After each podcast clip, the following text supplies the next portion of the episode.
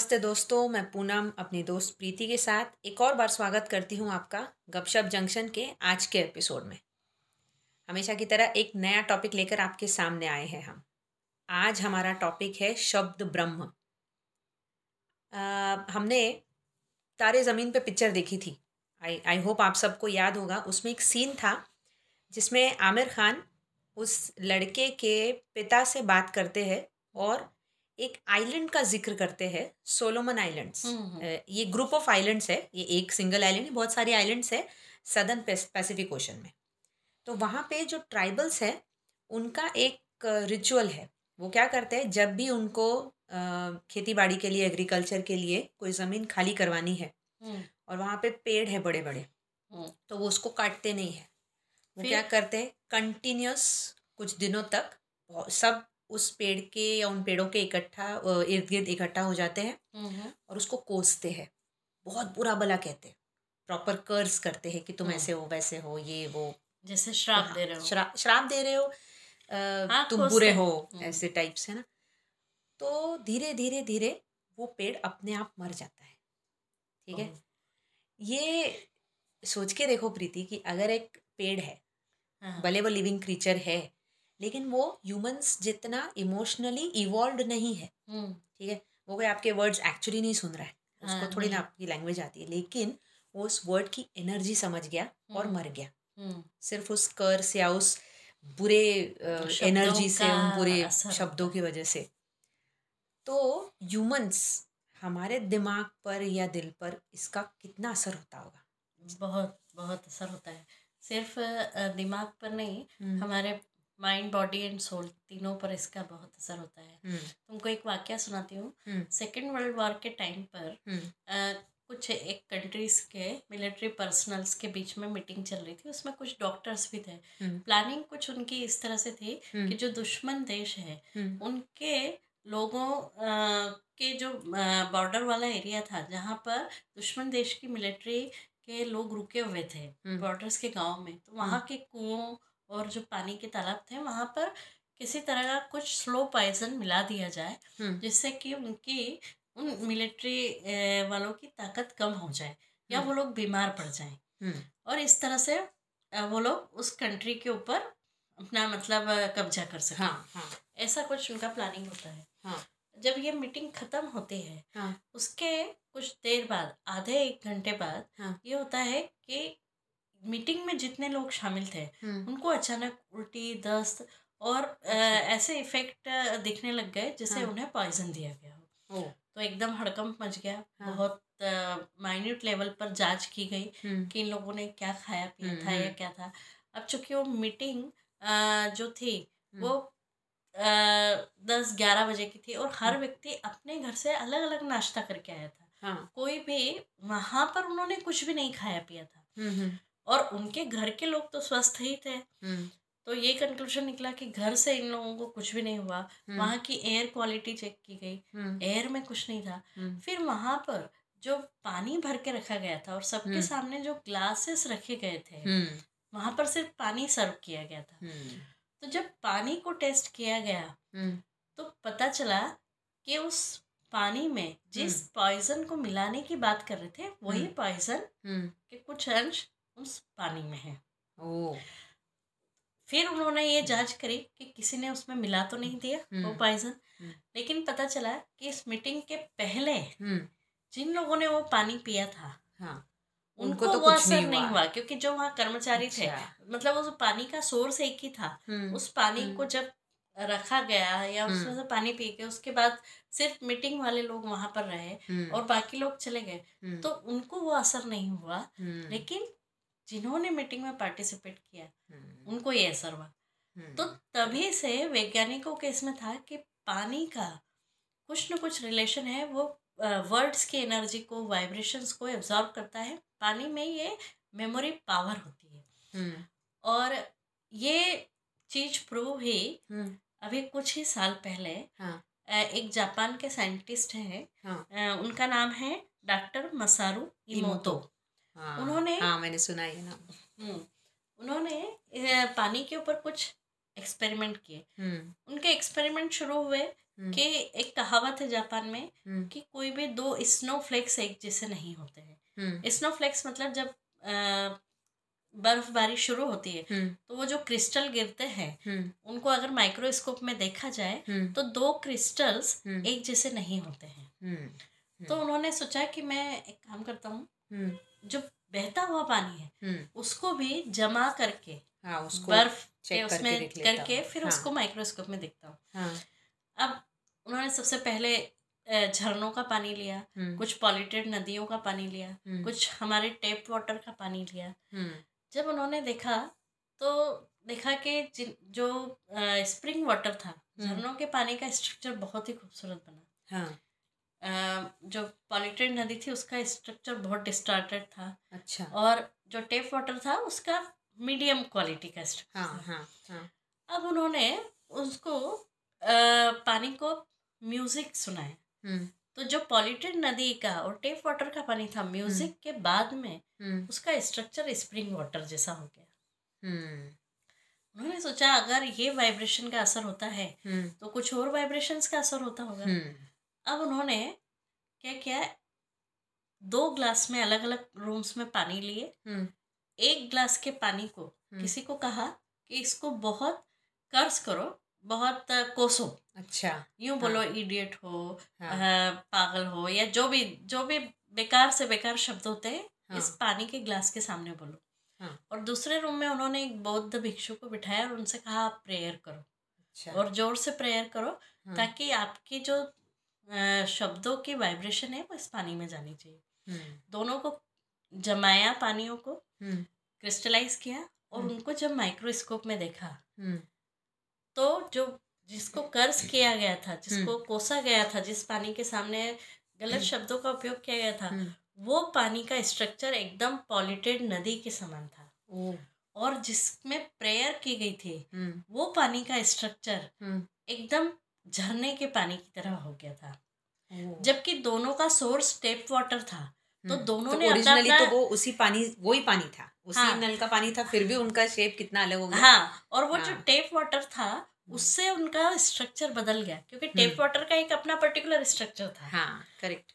और अब चूंकि जब इनमें ये वाइब्रेशन डाली गई तब वर्ड्स की पूरी जो एनर्जी थी हाँ. उस पानी ने अपनी मेमोरी में रिटेन कर लिया और इसकी वजह से उसका क्रिस्टलाइजेशन हाँ. बहुत तो अलग तरीके से हुआ. अभी चूंकि हम ह्यूमन बीइंग्स जो है सेवेंटी परसेंट पानी से बने हैं, तो हम में ये असर होता है डायरेक्टली. ये शब्दों का कितना असर होता है. हुँ. हमारे जो पूर्वज रहते थे हाँ. तो वो भी बोलते थे हाँ. कि शब्दों का बहुत तोल मोल कर बोलो, बहुत सही से इस्तेमाल करो, अपशब्द मत बोलो, खुद को भी कर्स मत करो, अपने बच्चों को भी मत कोसो. हमारे घरों में कहा जाता है ना, वास्तु तथास्तु कहती है. तो चौबीस घंटे हाँ. कुछ भी बोलो ना तो दादी लोग नानी लोग होते हैं हाँ. ना ये क्या बोलते हैं, ऐसे मत बोल, वास्तु तथास्तु बोलती है. हाँ.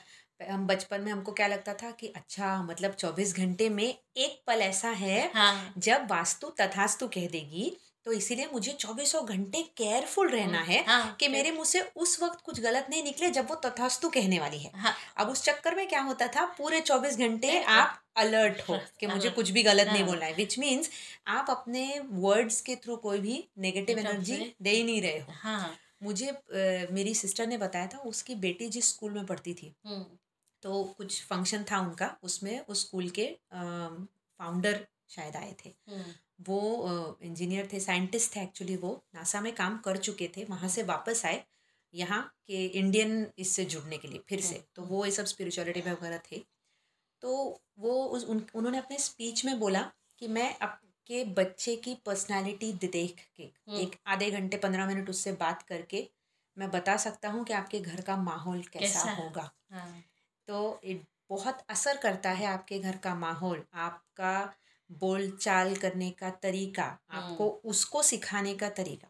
पढ़ाई तो देखो हर माँ ले रही है, ठीक है, लेकिन कोई बच्चा अलग तरह से परफॉर्म करता है, कोई बच्चा अलग गलती करता है, कोई बच्चा अलग गलती कर रहा है. तो कहता है आपका बच्चा किस तरह से बात करता है, किस चीज़ को कैसे रिएक्ट करता है, या सेम सिचुएशन को अलग अलग बच्चा कैसे कैसे रिएक्ट करता है, उस पर से मैं बता सकता हूँ कि इसके घर का माहौल कैसा होगा, क्योंकि वो वो सब कुछ ग्रहण कर लेता है जो आप बोलते हो.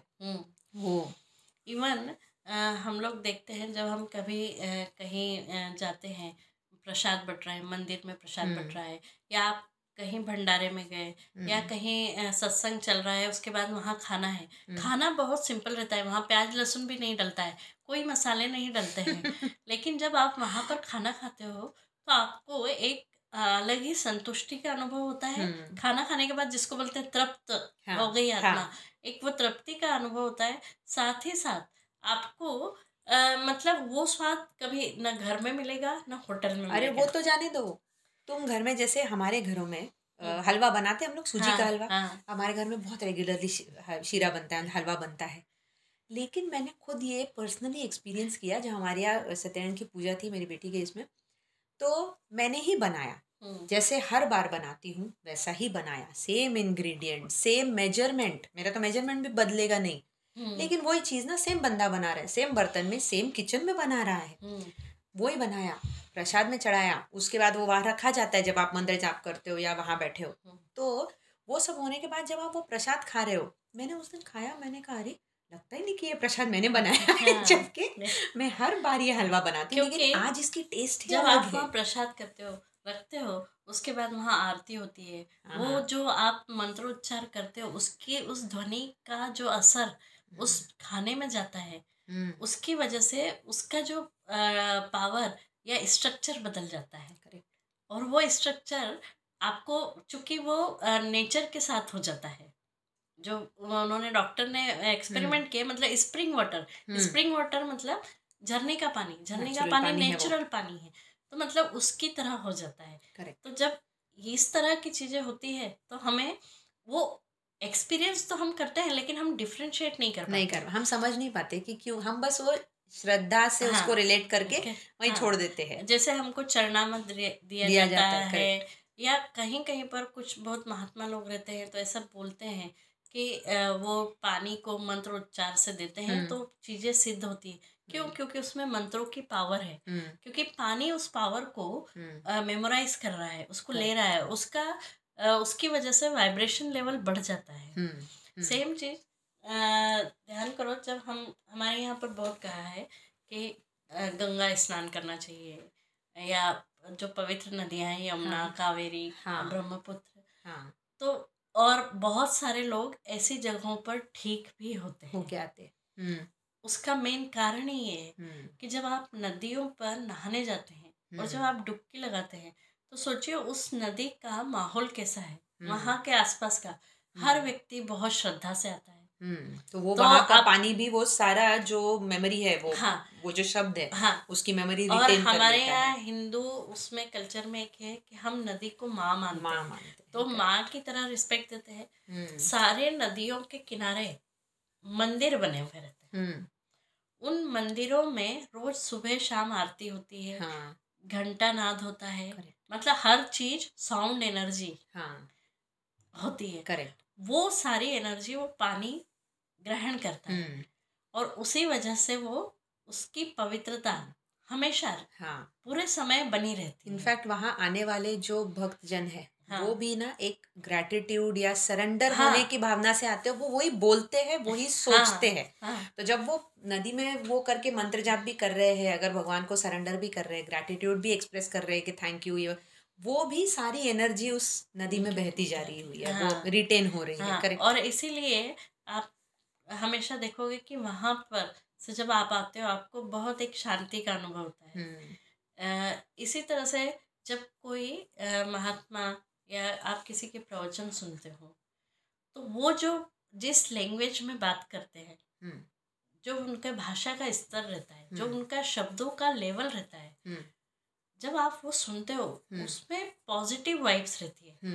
तो जब आप किसी भी सत्संग से आते हो, चाहे आप टीवी में देखो, तो आपको एक अलग ही अंदर से प्रसन्नता का एहसास होता है, मतलब आप बहुत खुश और शांति महसूस करते हो।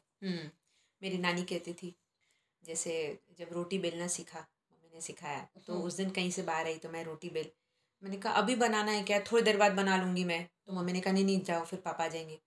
तो मैं ना थोड़ा तिलमिलाती हुई उठी, अभी सत्रह अठारह साल की उम्र हो जरा होता है ना, तिलमिलाती हुई उठी और किचन में जैसे पैर, नानी ने कहा नहीं नहीं नहीं जा पंद्रह मिनट बैठ जा, कोई बात नहीं जब पानी भी शांत हो जाना फिर चली जाना अंदर। तो फिर अब मम्मी तो समझ गई, मैंने कहा नहीं मैं ख़त्म ही कर देती हूँ। बोले नहीं नहीं नहीं, ऐसे जो तेरे दिमाग में गुस्सा है हाँ। और जो तू बड़बड़ाती हुई जाएगी वो सब खाने में उतरेगा बेटा, तेरे हाँ। पापा थक के आएंगे, ऐसा खाना खाई खिलाएगी अपने पापा को। तो फिर मैं शांत बैठ गई। तो मैंने कहा अच्छा ठीक है। फिर जब वो उन्होंने वो इम्बाइब किया ना कि आपको आपके पापा को खाना खिलाना हाँ। है, तो ऐसे तिलमिलाते हुए मन में गुस्सा रख के हाँ। अपशब्द बोल के अच्छा एक बार का ख़त्म करती हूँ ऐसे जाके मत बनाओ हाँ। जाके प्यार से बनाओ हाँ। तो वो भी आप जो सोच रहे हो, जो वर्ड्स आप महाटर कर रहे हो, बड़बड़ाओगे या हाँ। जो वो सब उस खाने में उतरने वाला हाँ। है। और बहुत सारे संत और सब लोग बोलते हैं कि आपके किचन में अगर आप भगवान रखते हो तो वहाँ भजन चलाओ या इस तरह से खाना बनाते समय मंत्रोच्चार करो। इवन हमको तो सुबह उठते से ही हमें बोला जाता है कि उठते से सबसे पहले कराग्रे वस्ते लक्ष्मी वो वाला मंत्र बोलो, जमीन पर पैर रखते से बोलो हाँ। तो जब आप ये मंत्र सच में बोलते जाते हैं हाँ। तो उसकी ध्वनि का असर आप पर, आपके घर पर, हर जगह होता है। तो शब्दों का इतना प्रभाव पड़ता है अगर बहते हुए पानी पर और सब पर पड़ता है तो हम पर, हम पर तो डेफिनेटली पड़ता है, डेफिनेटली पड़ता है हमारे बच्चों पर। तो हमेशा जब भी आप बात करो या किसी को बोलो तो शुरुआत कभी भी ना से मत करो। हमेशा अगर कोई आपको कुछ काम बोलता है और आपको उसमें कोई बहुत ज़रूरी काम है हाँ। तो उसको ये जवाब देने की जगह कि नहीं मैं अभी ये कर रहा हूँ ऐसे मत बोलो। बोलना हाँ मैं कर दूंगा हाँ। अभी मैं ये कर रहा हूँ हाँ। लेकिन थोड़ी देर बाद में वो कर दूंगा हाँ। हाँ किसी से भी बात करते हैं, इनफैक्ट खास करके मुझे लगता है अपने बच्चों से, क्योंकि वो बहुत फ्रेजाइल होते हैं हाँ। और वो आपकी एनर्जी को बहुत जल्दी ग्रैस्प कर लेते हैं हाँ। खास करके मदर्स हाँ। मुझे लगता है हम लोगों को थोड़ा होता है कभी कभी, हम भी झुंझला जाते हैं तो बच्चों को बोलते हैं तू तो हमेशा ही ऐसे करता है हाँ। तो वो मुझे लगता है जो मैंने अपनी सिस्टर के बारे में बताया उन, उन्होंने सही कहा था कि आप अपने बच्चे की पूरी पूरी पर्सनालिटी तैयार कर रहे हो जस्ट बाई सेइंग कि तू ऐसा है हाँ। तो वो बच्चे के दिमाग में फिक्स हो जाता है कि जब मेरी मम्मी ने ही कह दिया मैं ऐसा हूँ हाँ। फिर तो और किसी ने कुछ कहने की क्या ही जरूरत है। तो दोस्तों हमें आशा है कि आज का हमारा एपिसोड आपको ज़रूर पसंद आया होगा। तो हमें कांटेक्ट कीजिए, हमारा इंस्टा हैंडल है गपशप जंक्शन, उस पर आप हमें डायरेक्ट मैसेज कर सकते हैं। हम बहुत सारे प्लेटफॉर्म्स पर अवेलेबल हैं, हब हॉपर पर, स्पॉटिफाई पर, गाना पर, जियो सावन पर, गूगल पॉडकास्ट पर। तो हमें ज़रूर सुनिए। हमारा चैनल का नाम है गपशप जंक्शन। तो फिर आज के लिए इतना ही, फिर मिलते हैं अगले सप्ताह इसी जंक्शन पर। तब तक के लिए अलविदा। अलविदा दोस्तों।